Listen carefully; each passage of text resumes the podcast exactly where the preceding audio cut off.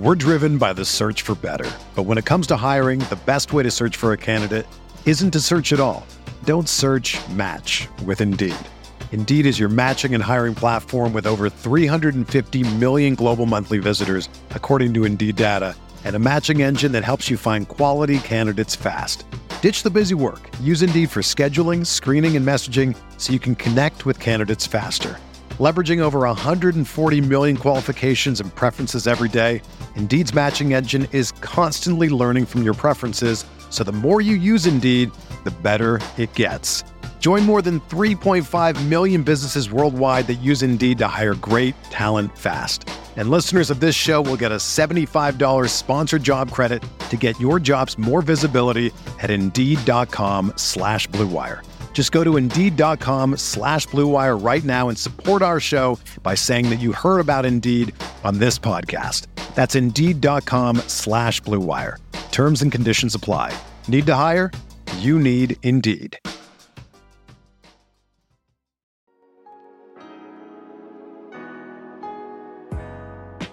Arizona, Colorado, Indiana, Michigan, Tennessee, and Virginia. WynnBET is now live in all these states, and the assignment of Wynn Las Vegas has finally landed in online sports betting and casino play.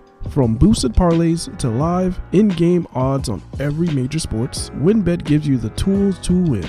Sign up today for your risk-free $1,000 sports bet. Download the WynnBET app now or visit WYNN bet.com to start winning. On today's episode of the Pride Podcast, we have our Detroit Lions versus the Denver Broncos final review. We're going to talk about the game in a little bit more detail, and we're also going to crown this week's Oopsie Doopsie and Baller of the Week on episode 216 of the Pride Podcast.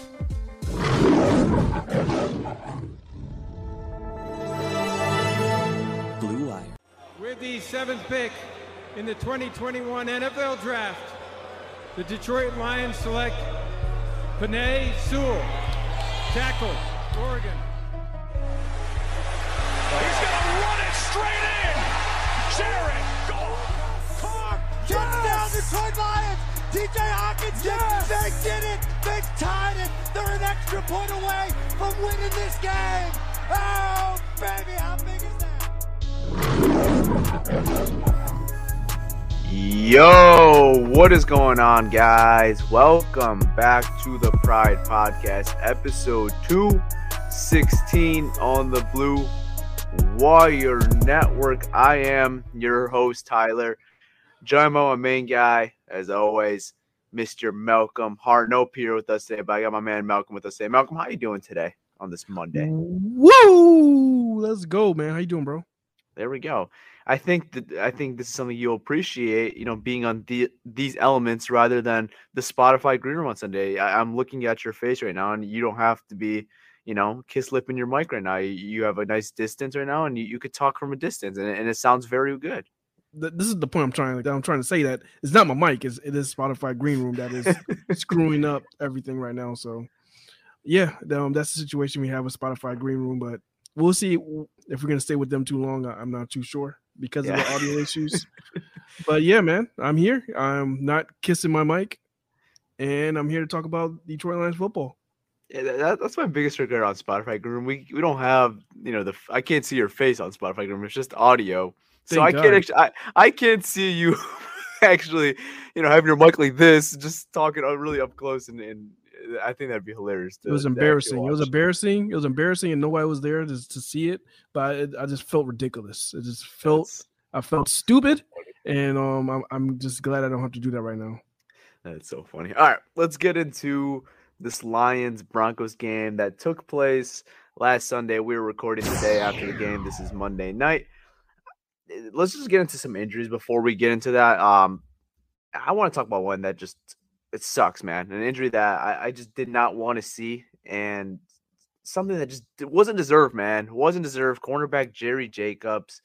It is confirmed that he tore his ACL in that game versus the Denver Broncos, and he will be out for the remainder of the season, and potentially going to miss some time next year as well as as far as coming into camp. And we'll see as far as you know how the recovery goes throughout the whole offseason. But that's just a guy. He obviously hit injuries from the start from for anyone, but for especially a guy like that, man, a guy that fought through so much adversity, was a long shot to make this roster, a long shot to even play if he did make this roster. He overcame all those things, undrafted free agent, and balled out. He balled out absolutely at that starting back spot, made a lot of good plays every week. And I was, uh, is at the point where even after that Viking game, I was calling him every week Jerry. That was his nickname. He was making a play every single week. And I think it's just so unfortunate so early into that football game versus the Broncos that, you know, he went down and suffered the torn ACL. And man, that just sucks for the Lions because it seems like we actually found a guy. Eh, he was playing out of his mind for an undrafted free agent. And then just for the guy himself, because you, you just see, you know, how he reacted on Twitter, you know, before the injury. Just like he has that heart, he has that passion. And you know, it just man, that sucks, man. That absolutely sucks to see a guy like Jerry Jacobs go down. Yeah, absolutely. It, is it is terrible, man. You don't want to see any player goes go down, but especially a guy like Jerry Jacobs, who, like you said, went through so much adversity, made his way to be a big contributor in, in, in the roster and being that starter starting cornerback. It it is tough, man. And having this happen so late in the season and knowing that it's going to affect him next year and you know he's gonna miss some time in training camp, you know, mini camp, all that stuff that he you know needs, you know, just to grow as a player. Um, he's gonna miss out a lot of that, but I do believe he's gonna. Bounce, I, I have a feeling he's gonna bounce back and still be a really good player and be able to have you know finish off his NFL career. I saw a tweet from Dan Miller, Lions radio play-by-play guy, said if you're you know, if there's anyone to come back from this injury and have a good comeback, it's and have that motor to come back and you know will continue to do what he was doing and just get better, it's Jerry Jacobs. Absolutely. Just the guy that has he has heart, man. He has heart and he, he gives himself 110% every single snap. Yeah, yeah, absolutely, man. So uh, I'm, right now, I'm just wishing for the best, man. Hopefully, you know, I'm just hoping that everything goes well with surgery and he's able to go through the recovery and get back on the field as soon as possible, man. And then also a quick injury update, not significant, which is good news. Linebacker Alex Anthony, who you know, who's just been an iron for this team, doesn't really miss many snaps. He went down in this game versus the Browns as well. Dan Campbell has listed his injuries a day to day, so that's also good news to hear about Alex Anzalone. It looks like we could potentially be getting him back next game versus the Arizona Cardinals, and then some other roster news: the Lions were awarded safety Brady Brady Breeze uh, via waivers from the Tennessee Titans, and then they obviously officially placed Jerry Jacobs on reserve. So Brady Breeze will be taking Jerry Jacobs' spot on the roster. If you're looking for analysis on Brady Breeze, I'm sorry. I, I didn't really do the research on it. I'm sorry. Uh, I was I, I, was just about to ask. I was just about to ask, man. Like, how how was he? I mean, I got some details. I don't know how he, as a player, honestly, but six round pick in this last upcoming draft in the 2020 draft uh, by the Titans, I believe, and so that's all. Like, yeah, he went to Oregon. Penei Sewell connection. Sweet. that's that's all I got for safety. so another young guy in that secondary, man. Yeah, and you say he's safety, right? He plays safety. Safety, yes, sir, from Oregon. So, okay, that, that's about all I got up. Brady Breeze. He's on your 53 man roster. I guess. Mm, intrigued to see Brady Breeze. Sure. okay. Well.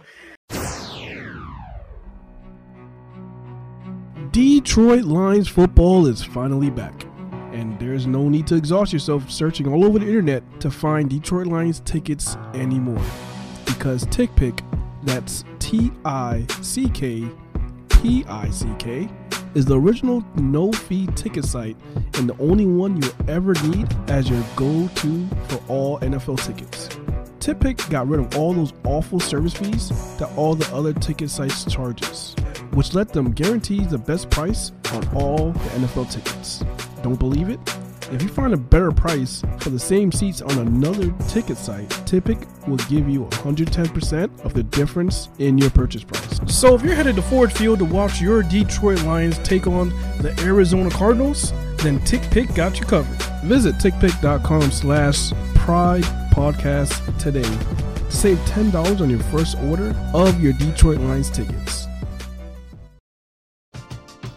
We're driven by the search for better. But when it comes to hiring, the best way to search for a candidate isn't to search at all.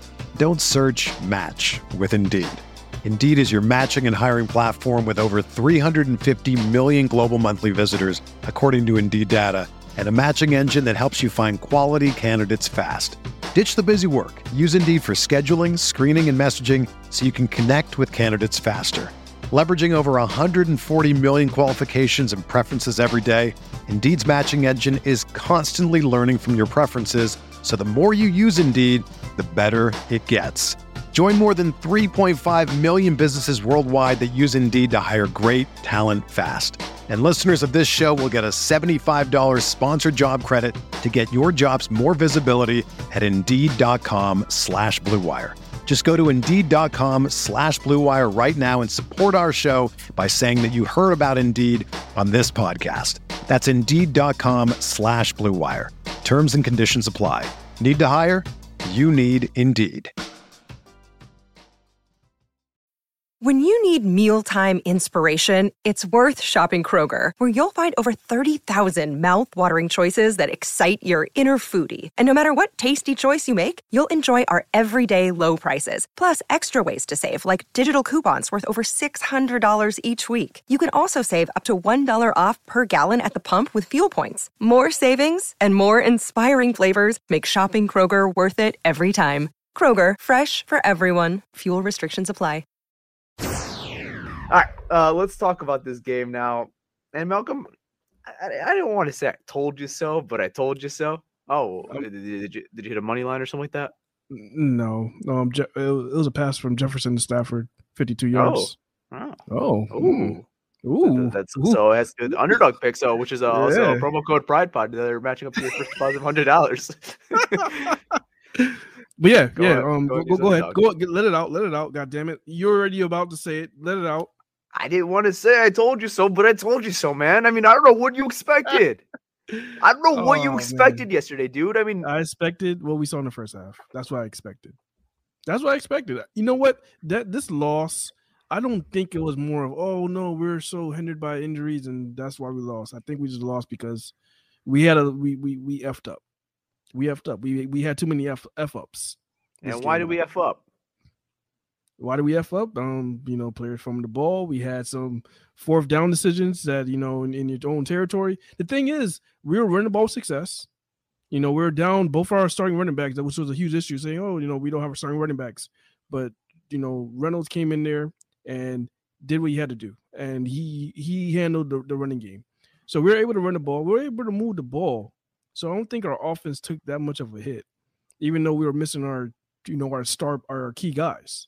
So I, I don't feel like it was this game was mainly because of the guys are out. We were down a lot and we had a lot of you know a lot of guys playing you know unfamiliar territory like you know we got um Nickell Robey-Coleman in there um you know he was a, ended up being our starting corner you know that wasn't Outside ideal corner.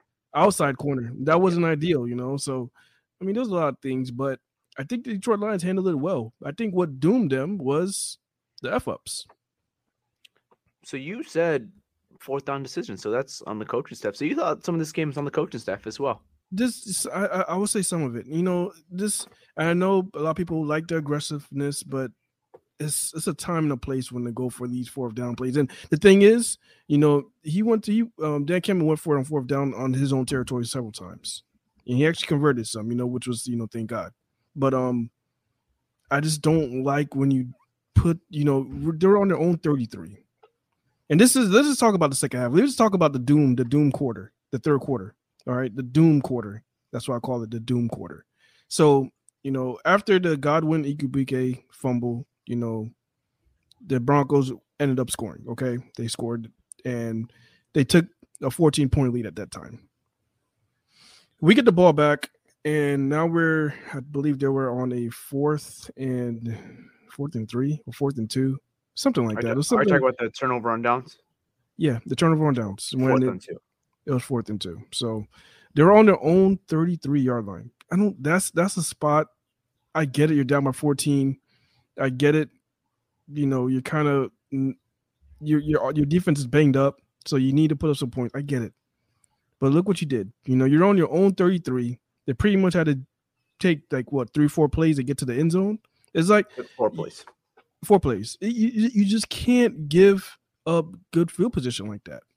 I, I it's just it's just stuff like that that just he has to know when to go for the fourth down and when not to go for it. So they had a good percentage, and I, I get it, but you just can't be doing this, man. Because on that play, look, in a second, we're down by 21 points. And I think that from that moment, the game was over. The game was a wrap. We lost the game at that point. Once they scored the touchdown after the turnover on downs, because then at that point it was 31-10. So yeah, it, it was a 21 point game. Yeah, and yeah. You, you, the momentum was sucked out of the team already. The game was the game was over. There was nothing really the Lions could do to really bounce back and get back in that game. I see. I I usually agree with you. I'm not the type of guy that likes to go for it inside my own territory because I just I, I think it's a bit reckless, and I know Pierre would think otherwise right now. But um, in that situation, I don't know why. I, I I was okay with it, just because I felt like you had some momentum going because you just completed like the 20 yard, 19 yard pass to you Josh sure Reynolds. You did, and you made it fourth and short because it was third and long. And in in previous weeks, Dan Campbell would even put the trust in Jared Goff to to throw the ball even close to the sticks. It would probably just been a draw play, and then we're going to punt the ball and we're going to give the Broncos back the ball, and we're going to trust our defense, even though we were down. I believe it was 24-10 at that point. Yeah. So I was okay with that decision. I think you were just so shorthanded, and your defense had moments, especially in that first half. But I thought ultimately, I, I thought that Broncos offense had an edge on your defense, especially in the running game the Lions just didn't really have much of an answer with the Broncos running backs, Javonte Williams, Melvin Gordon. It didn't really matter who was really running the ball. I was okay with them going that uh, with that fourth down in that certain moment. I think when they're you know have better personnel and when they're in more of a football game because I, I think if they did punt that ball i think we still get the same result and I, and I understand your point is that you're giving them a touchdown or you're giving them an automatic three points and you're not even putting anything on your defense to even stop them from getting any points. But I, I was just at the point where it's like the Broncos were just driving down our throats. It didn't really matter. And I, I know you mentioned the first half where they gave up 17 points and the, the Lions defense got some stops, but ultimately I thought it was the Broncos getting just a little too cute. I, I think they had the edge all game with the with their running backs and and their offensive line just kind of manhandling our defensive line pretty much all game. I know the Lions got the three and out, but ultimately I think even if we did punt the ball, I think the Broncos still score ultimately. But I understand your standpoint is like you're not even giving your defense a shot, and that they're gonna they're gonna score regardless if you do not recover if you do not convert this fourth down. But I think when you're just that shorthanded and you saw how the game was going and your defense was just it, it was getting manhandled by that Broncos team. So I was okay with it. Try to keep some momentum going forward and maybe score a touchdown and then make it a one possession game again. Yeah, I mean, like like I said, because he he went for it several times in his own territory and he and he converted and you know it's one of those damned if you do, damned if you don't. You know, he yeah. converted on those fews, and I'm not even talking about the ones that he converted on. You know, I'm talking about the ones that he didn't convert on, and that, that's that's the nature of the beast, man. Yeah. Uh, just it's tough. You see, Malcolm, and usually when we convert them, I'm the one who's th- I'm usually the guy who's saying that was a stupid decision. I'm not with that decision, but like I don't know why with this one I was okay with it just because of how the game was trending. I mean, yeah, I I, I guess I see what you're talking about as far as you know they're shorthanded, the defense, you know they're they're they're they're beat they they're beat up. You know the yeah. defense is beat up. You know we lost Jerry, we lost Alex. They were they were they were beat up, so I, I get and their O line was killing us. It, it, was, but then you Running just gotta. Backs I guess, an animal. I guess you just gotta, you know, and I guess my thought my thought is, you know, you put the ball and you and you just hope that you could do something. Yeah. And you have a yeah. you have a bigger opportunity to possibly do something. Like I'm not saying they're gonna, you know, the the, the results will, will be different, but who knows? Maybe they get a bad snap and you get a fumble, or maybe you're able to punch the ball out, or something happens. You know, you have a bigger opportunity to, you know, make a big stop. No, yeah. And, I mean, you're you're putting the game right there if you miss it. If you miss that fourth down, you know, you're making it like you mentioned a 21 point game, a 17 point game, whatever it is. If it's a field goal, if it's a touchdown, if they don't convert that fourth down, which they didn't, yeah, the, the game is essentially over. Which they put all their eggs in the baskets on that play, essentially. Yeah, I mean, so it was tough. So I mean, I, I don't know, man. Do you how do you do you feel like that we lost this game due to our situation, or do you think this? no matter if we had our full people out there, the results would have been the same?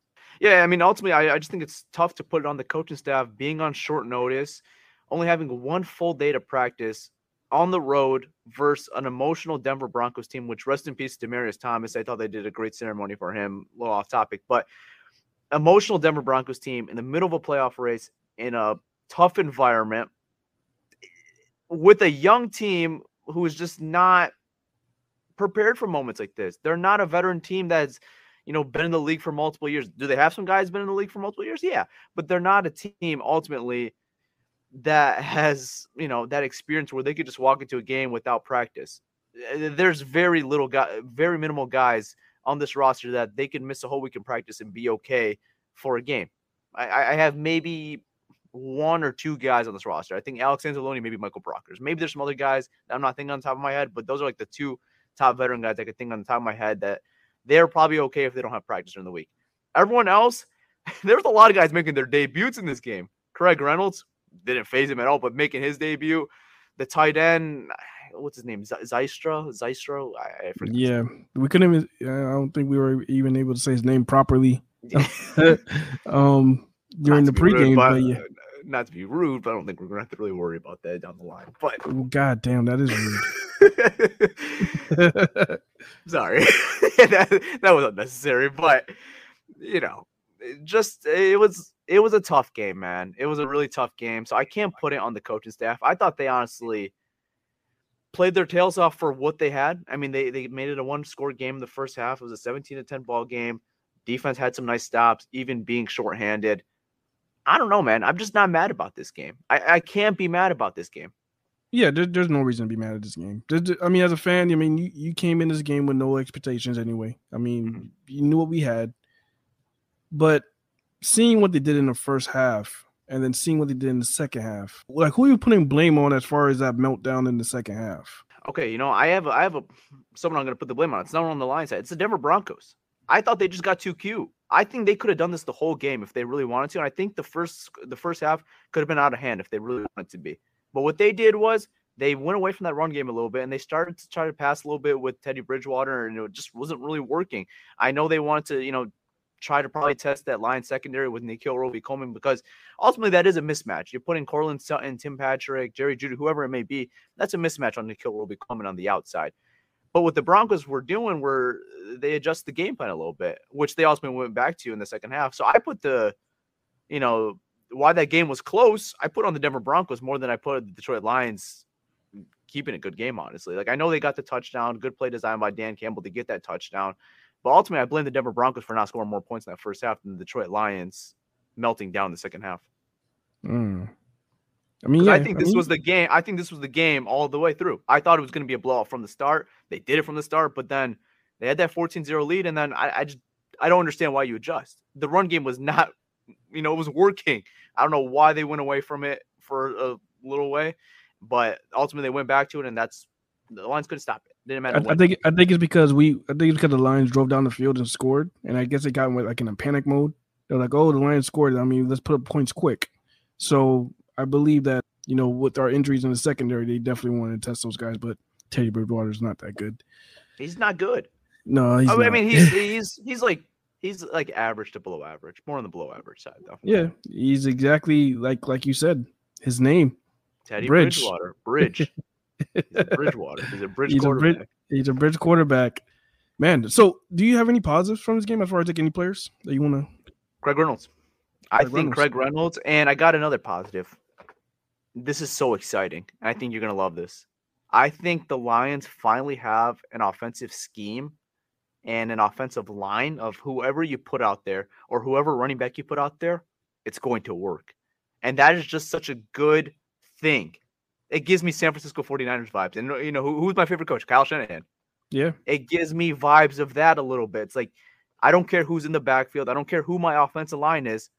I'm going to run the ball successfully. The Lions had Craig Reynolds, who was making his NFL debut, or it wasn't his NFL debut. I think he had two carries prior to that. Damn near his NFL debut. First NFL start. All right. You had Godwin Igwebuike, the former safety from Northwestern, Stupid fumble. But regardless, they were working. You know, it didn't matter who lives back there. It didn't matter who was running the ball. It, do, it doesn't matter who's running the ball all year for the Lions. The run game has been successful. And that's a big positive I got in this game.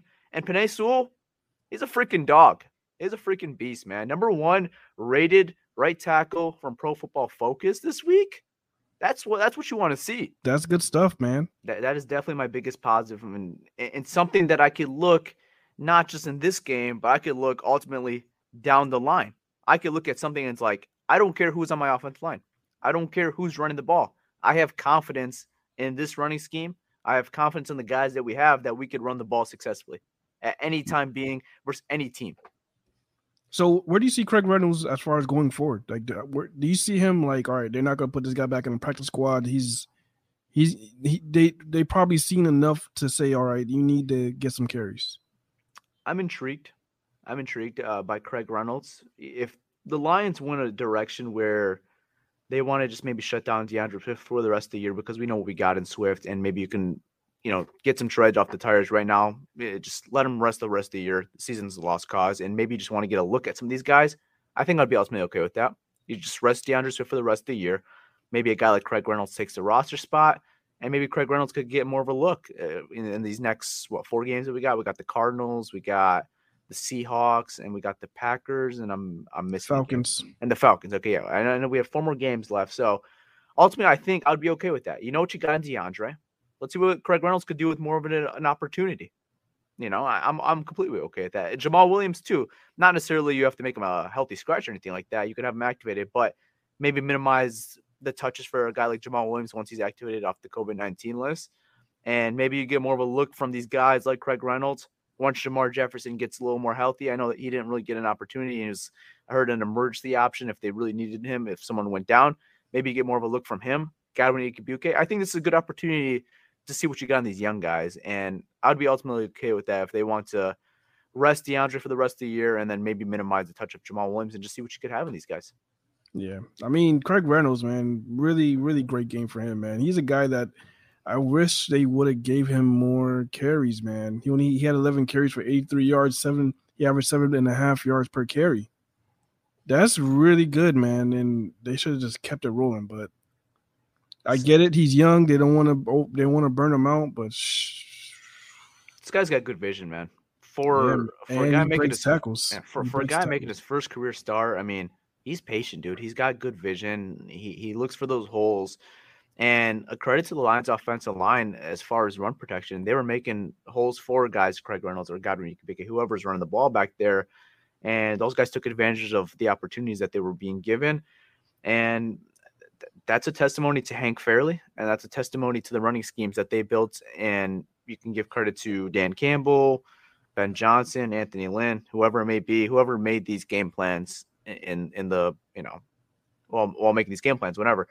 Um, that, that's a big credit to them because the running game has been successful this year. That's my biggest takeaway, I think, from the season is, is the running game just finally get going on a consistent level, which is just great to see finally. Because as a Lions fan, I've never seen that.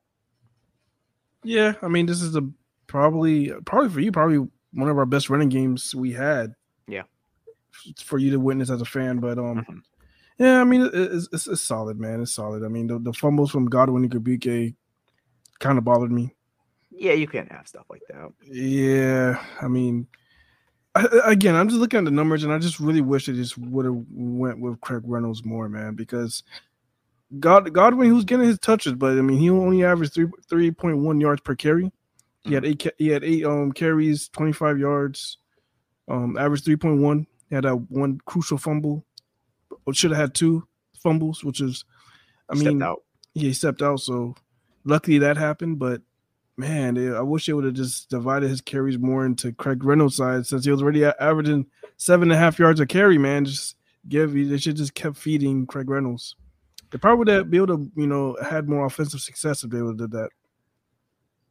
Yeah, I think that's fair. Uh, but something I was, you know, glad to see a little bit too, and something that we've been mentioning is that they let Jared Goff a little sling it a little bit more. They gave him some more opportunities to pass, and like we said, if it doesn't work, that's fine. But we're we're seeing opportunities, and at, at moments during the game, it worked, and I'm I'm not okay with that. I just want to see what he could do.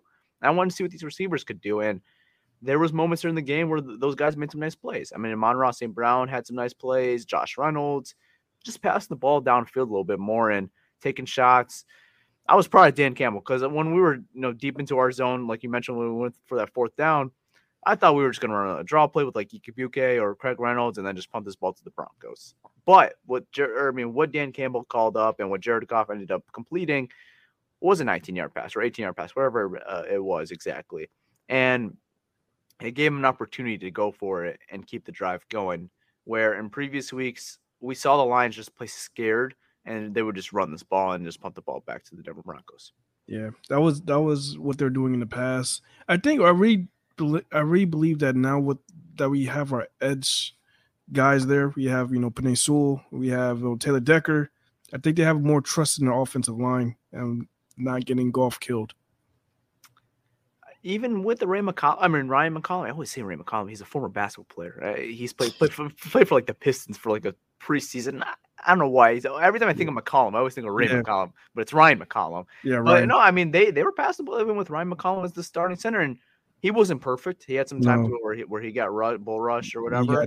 Yeah, they they really got after him. Yeah, but they still had trust into the offensive line where they're going to still pass this ball numerous times. Yeah, they did, and he took a lot of shots, man. That's why I know a lot of people were hard on in, in, in social media. They was hard on Goff, and I was actually, you know, I wasn't too bad on Goff because you know he's actually letting the ball go. You yeah. know, that's all I ask. That's all I ask is him. You know, take the shots. You know, if it's not there, it's not there. You know, he's gonna make his mistakes. You know, we've seen some crazy stuff with Goff. There was a play that he actually he was we're in the goal line and he rolled out and there was like three three wide guys open, wide open, yeah. And then he decided to hit the he tried to decide to throw it to the hardest target, the last guy in the back. He could have hit the two yeah, guys in the front. Right. Yeah, I mean, you're gonna see those type of plays from Goff. It's Goff. He does That's shit like Goff. this.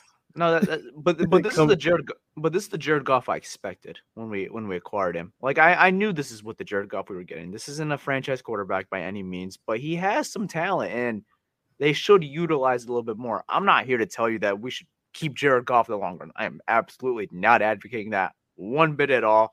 But I'm just glad they're actually trying stuff now, and we're seeing somewhat success w- with Jared Goff a little bit. I'm not telling you to think otherwise of Jared Goff, but he wasn't as bad as the guy we saw earlier in the year. I, I think that was just a terrible model of Jared Goff. I still think he's a terrible quarterback. I still don't think he's a starting quarterback in the NFL. But I think he was not as bad as what we saw him earlier in this year. Yeah, yeah, and then I think a lot of it goes to how they were calling the plays. Yep. The the chemistry with the receivers, the the the offensive line being you know shuffled in. I think it was a mixture of all that. And, and I used to say that in the beginning. I used to say it's a mixture of all that, man. And the reason why he's playing this bad. Mm-hmm. Like I knew Jared Goff was not not good, not great, but I knew he wasn't as bad as we saw earlier in the year. That was just that was just downright terrible. I think he's worse than I expected. So I want to change my opinion a little bit. I think he's a little worse than I expected when we acquired him. I thought he was a little better, but I didn't think he was as bad as how low he was at that one point during the midway through the season. So I, hmm. yeah. I, I think this is just what Jared Goff is. He's kind of like your Teddy Bridgewater. Like he's a guy who could start for you, but it's definitely not ideal in my opinion. No, right now is probably not ideal. I mean, speaking of ideal, do you see him starting for us next year? I'm still in the boat that I think they should still bring in a veteran quarterback and have him compete. I don't think the job should be given to him. I think ultimately that he'll probably end up winning the job in 2022 in, in camp, but I wouldn't be opposed to bringing a veteran quarterback. I don't know necessarily what the market looks like, but if you want to bring some guys who have had some starting experience, like a Tyrod Taylor or a Marcus Mariota or wh- whoever the hell's out there, I don't know the, what the market exactly looks like, but I think I'd be okay with. I, this is actually what I want. I want I want to see some competition in that quarterback position. I don't want this job to be a given because I don't think we're going to draft a quarterback just because I don't think there's anyone worth the pick. I think it's going to be probably an edge rusher, assuming that we get the number one, number two pick. Uh, I think it'll probably be an edge rusher, and I think that's probably the way to go because that looks as of right now the BPA approach, and that's going to be the best player available. It's going to be a Kayvon Thibodeaux or a Aidan Hutchinson. So as far as the starting quarterback next year, I just want to see competition. I don't think the job should be eh, given to him, and I, I think he should have to uh, should have to earn that job in camp and in preseason. And ultimately, I think he will probably end up winning that job, though. Yeah, I mean, it's a big possibility. All right, let's do the oopsie doopsie of the week. Oh, boo hoo! Let me play a sad song for you on the world's smallest violin. Okay, uh, oopsie doopsie of the week. This is a tough one. I mean, I know they got manhandled. It looked really bad. I hate to call out specific players in, in a situation like this because ultimately I, they were just not met and ready for this type of game. I mean, a lot of guys were making their debuts, uh, only had one day to prepare for this. I mean, it's just a hard element. So it's hard to be critical on these type of players like this. But if I had to give it to someone specifically, it's probably Godwin Igwebuike. I mean, had a very crucial fumble, took all the momentum away from the Lions that they had going. They had the ball to start the second half, only down one score. It was 17 10 at that point. Had the ball to start the second half and then fumble the ball, and then all the momentum's gone at that point. So I think that's where the game really ultimately shifted. So if I had to give it to a specific person, it's probably Godwin Igwebuike, even though I feel really bad doing this right now, but it's Godwin Igwebuike.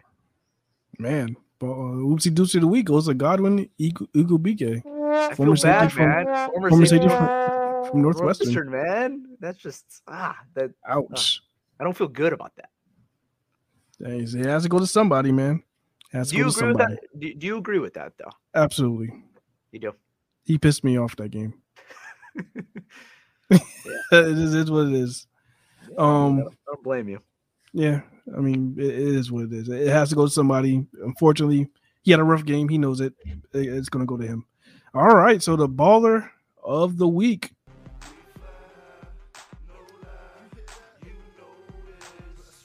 I'm pretty sure Pierre will agree with me on this one. Um, I'm going to give it to somebody, and this is weird because this guy didn't even get a touchdown, but um, Craig Reynolds. He is the baller of the week. He had 11 carries, 83 yards, average seven and a half yards per carry.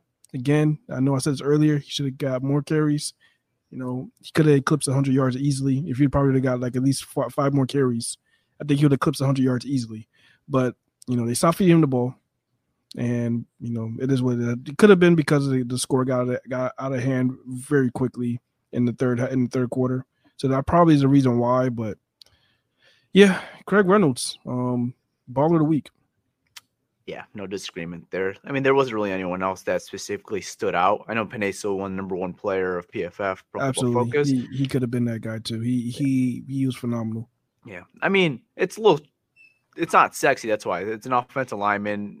Unless you're like having pancakes, you're not going to watch out for a guy like Sewell to, to get this type of this honor because at the end of the day, it's usually the guy who's making the most highlights. And Penei Sewell is the guy that generates the highlights, but ultimately is not going to be the name that's going to be in the highlight or called as the highlight. It's just kind of like Snacks. You know, Snacks was my favorite player because he was a grinder. He wasn't a stat stuffer. He was a guy that is going to affect a game, but is not going to show up in the stat sheet.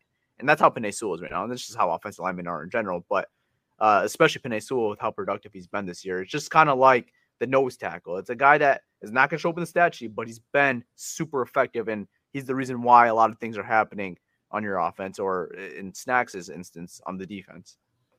Yeah, absolutely, man. I'm I'm glad. I'm so glad we got Sewell, man. I think he's gonna be that that piece for a very, very, very, very, guy, very long time. Penei very long time. Sewell is that guy, man. And th- this just feels good because it, it always feels like every single draft, and I hate to look at previous drafts, but it's like, oh man, what if we had this guy? Look at this guy right after the Lions pick is balling right now. Like it's always that story. They're doing that right now. They are doing that, Michael Parsons, and ultimately Yeah. that's fair because Michael Parsons is a dog, but Penei Sewell is just as good, man. I like Parsons, by the way. I like Michael Parsons too. Like No, I'm saying like I, I- like them coming out. I like I know a coming lot out, of- and I like him now. I know a lot of people are saying that oh he had character issues. That was his big thing. Everybody was saying, no, I I don't want him. I don't want. I don't want to touch him. He has character issues. Mhm. I was like, come on, man. Like kids, they do dumb shit all the time, man. He- that's not gonna really be the, his character as an adult. So I wasn't. I wasn't even looked at as far as like his character issues, as far as something that's gonna hinder his NFL career. But now the same people that were talking about his character issues, they love him. Oh, I, mean, I wish I had him. It is You know, what it is, man. I think the interesting thing now is though the Lions had the trade off from the Carolina Panthers and the Matthew Stafford deal, which they could have had the eighth overall pick in this last draft in the 2021 draft. At, at, at that point, the, the fans uh, they did they wouldn't have wanted it. No, no, no, I know. At that point, I, I I'm just playing the hindsight 2020 card right now. I'm playing the hindsight game right now, but it is interesting and kind of fun to look back at. What if we got Penei Sewell and Micah Parsons had back to back picks, the seventh and the eighth pick in the 2021 draft, and we got both of them? That would have been nice, but the, the Lions wouldn't have did that. You don't think the Lions would have done that? I don't know, man. They were talking about his character issue, saying that he he gets that's the fan base. That's the fan base. That, I'm saying that was, that, that was immediate thing too. That's why you think he Michael Parsons was the best defensive player in his draft class. He was hands down coming in this draft class. He was the best defensive player in this draft class. He fell to what 11? 11 or 10? I think no, 10, 10 was uh was Fields, right? No, I think the flipped. I think Fields was 11 and let me let me No. I think Fields was 10 and I think he he was 11. He was picked after the Bears. So he fell all the way to number 11 due to character issues. That's that was ridiculous. This man was a beast. He was a beast in college. Micah Parsons was the 12th pick actually. 12th pick. Mm-hmm. So because of his character issues, they let the best defensive player fall to number 12. We well, wasn't pick him at eight. Yeah, I mean the, the Lions. That's you know I don't know, man. I think there's a chance the Lions could have picked him at eight. Because who else would you? Eh, let's say they let's just let's have some fun right now. Let's say the Lions take that deal with the Panthers. They get Sewell at seven, who I think was ultimately the right pick because that was my number one on the board. If they don't, if okay, so they got Sewell at seven. At that board at that point, you're looking at Justin Fields. You're looking at those corners, either Patrick Surtain, you got Jaycee Horn, and then you got Micah Parsons. I think Michael Parsons is the pick unless you go quarterback, unless you love Justin Fields. But I didn't get that intentions from the Lions front office that they love Justin Fields. If it was Trey Lance, I think they take Trey Lance and Penei Sewell back to back. But I didn't think I didn't have that intention that they love Justin Fields. So I'm playing fun right now. I think it would have been Micah Parsons. You think so? I don't know, man. There Who do you think it would be then? Uh, at eight, it, there's a big chance it would have went Justin Fields, man. At eight, I think that's possible because you know you have the Chris Spielman connection with Ohio State, and he's a big say in the front office. So I think that was possible, but I had no intention of the Lions taking a corner. I didn't. I had. I, I didn't think they're taking Jaycee Horn or Patrick Surtain. I think Which it would have been they, Michael Parsons. Yeah, I, I wish. I mean, we'll I, I, don't know. I don't know, we'll man. See. We'll see with this upcoming draft. Obviously, you're not getting the eighth pick. You're not getting the Rams are not picking eighth this year. So we have their pick this year. So we'll see what we can do with that pick, and hopefully we could look back at this time next year and say, hey, I mean, it ended up being all well. We we got a stud player at that Rams pick, regardless. So that's hopefully the that's you know the optimistic view, and hopefully that that ends up happening. Yeah. So let me ask you a question: If Penei Sewell would have went off the board, who do you think the Lions would have drafted? I think it's Michael Parsons or you Rashawn Slater or, or, or Rashawn Slater. I actually yeah, think it would have been Rashawn Slater. Hundred percent think it would have been Rashawn Slater. Yeah, I forgot about it because I, I I just took out the possibility that we we were like I, when you said Sewell off the board, I just assumed that we had an offensive lineman already, but obviously we don't have Sewell in that instance. So yeah, yeah I think it would have been Rashawn Slater. If I was thinking more of like we had seven and eight and we had Sewell. No, but I think if Sewell went five, Ja'Marr Chase will say went six, so Jaylen Waddle's on the board. I think they take Rashawn Slater at seven. So this is and this scenario that you're talking about the eighth pick is if they would have pulled the trigger and with the Carolina Panthers, what you're saying? Mm-hmm. I think it's Parsons because you don't take Slater at that point. You don't go Sewell and Slater. That's just that's stupid. Amazing. That oh, that'll be amazing. By the way, but you have Taylor Decker. You don't. That's just play one of them at guard. I don't care. we have a good offensive line. That was that would be non-productive. Yeah, I mean, I don't know.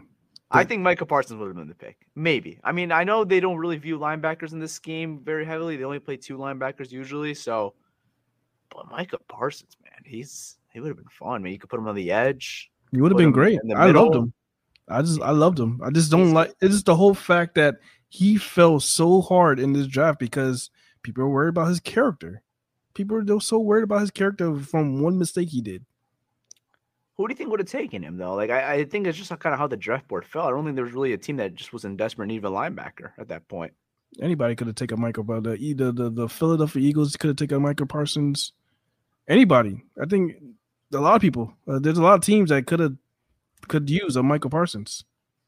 Well, a lot of didn't Philly, teams. Philly took who? DeVonta. even even DeVonta teams even teams before us. I think Michael Parsons is, you know, the, his production right now, and for what he did in college, he should have been a top five pick. I mean, if you look back at it, um, I think if there's like a redraft, like we we see those like If there's a redraft, he's going. He's going too. probably.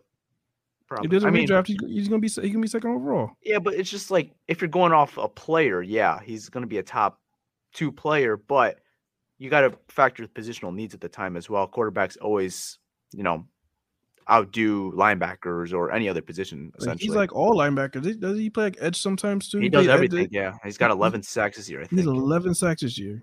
He plays all the linebacker positions. he plays everywhere. You can put him in the middle. His coverage has been solid, and he's, he gets the quarterback. Man, Yeah, no, I that think he'd have, been, he'd have been top five, man.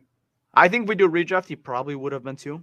But I think it's just the quarterback position always out outtakes an edge rusher or, or a linebacker at the point because he wasn't even like really listed as an edge at that time. He's just doing on like he, I didn't think he would have 11 sacks. I didn't think he was that good of a player.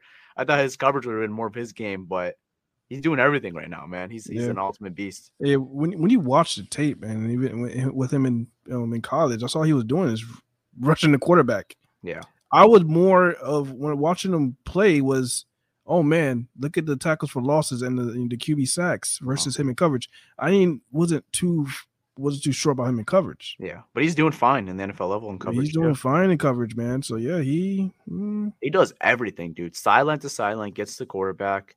I think it'd have been fun, man. I think it's an interesting scenario to think about because that was a legitimate possibility. The Lions could have been picking back to back in that draft, and he was on the board. And you could have had Penei Sewell and Michael Parsons. So I think that's something to chew on and something to kind of think about and just, you know, uh, let, let, let's let's see let's see how it works out next year. I mean, you know, this this draft before we talk because no, this is a game you look back If- in like three years and see how it ultimately all falls out. What you do with the Rams pick, and, Yeah. and it doesn't end up outdoing that that Panthers pick that you know that they offered you. because I think it's, it's always gonna be hindsight, but it's it's gonna be fun to look back at in a couple of years. Yeah, because if, they- if they still land one of those edge rushers and probably just say with the Rams pick, grab Devin Lloyd from Utah, I Mhm. think that's going to be a phenomenal pick for the Detroit Lions. Yeah, it's possible. So yeah, we, we have to look at that obviously and we'll see how the draft falls for this year. But I'm excited, man. I'm I'm excited for this upcoming draft and see how they could attack it because the players that they drafted this year, they're and the guys they signed as undrafted free agents have been, you know, they, they they've had I think a successful year. You know, you got Penei Sewell, he's been great. Levi Alim, seen some minimal flashes. You want to see a little bit more, I think. And then Amon-Ra St. Brown, I think the last two weeks is really coming out to his own. And then um, Jerry Jacobs and AJ Park have been really good for this football team. And then guys like Iffy Me- Melifon, we'll see more of him in the future. And then Jermar Jefferson has been okay in his role. Yeah, yeah, definitely. So uh, Afanu Afanu uh, Afanu Malafanu. I'm Mhm. still I'm still having trouble with this guy's name. Um, do you see him having because right now he's on the COVID he's on, he was on the COVID list, right? Yeah. All right, so he's gonna. You think he's gonna play next week or? Yeah, I mean, assume he. I don't think he actually. I- If he didn't test positive, I think he'll be fine. And if he's vaccinated, he could just have two de- two negative tests and he could play. So Okay, yeah, I was just asking because I was a little worried about our corner position, but we'll talk about that on Wednesday, bro. yeah, that'll be on Wednesday, which we have a special guest. We have a special guest on Yes, we do. Yes, we do. So we'll save it for that. All right, guys. Uh, a little off topic, but I thought that was fun just to kind of you know look back at this last draft and some scenarios that the Lions could have potentially had, and maybe to look at some future scenarios that the Lions could have this year with the Rams pick when the season's ultimately all finished and we know exactly where that pick is, and obviously on draft day how the board ends up actually falling out. But hope you guys all enjoyed this episode of the Pride Podcast. Again, we'll be live on Wednesday on uh, with the Arizona Cardinals preview, and we have a special guest joining us. So stay tuned for that. And on Sunday, we'll actually be live on Spotify Green Room doing a live show right before the Arizona Cardinals game, talking about the inactives and actives. And we'll be live right after that game as well. If you guys can't make it, no worries. It'll be on the feed, so you guys can always re-listen to it. So thank you guys so much for coming to the Spotify Green Room. Thank you guys so much for listening right now. And I'm out, guys. Peace. All right, y'all. It's your boy Malcolm, and I am out. Peace.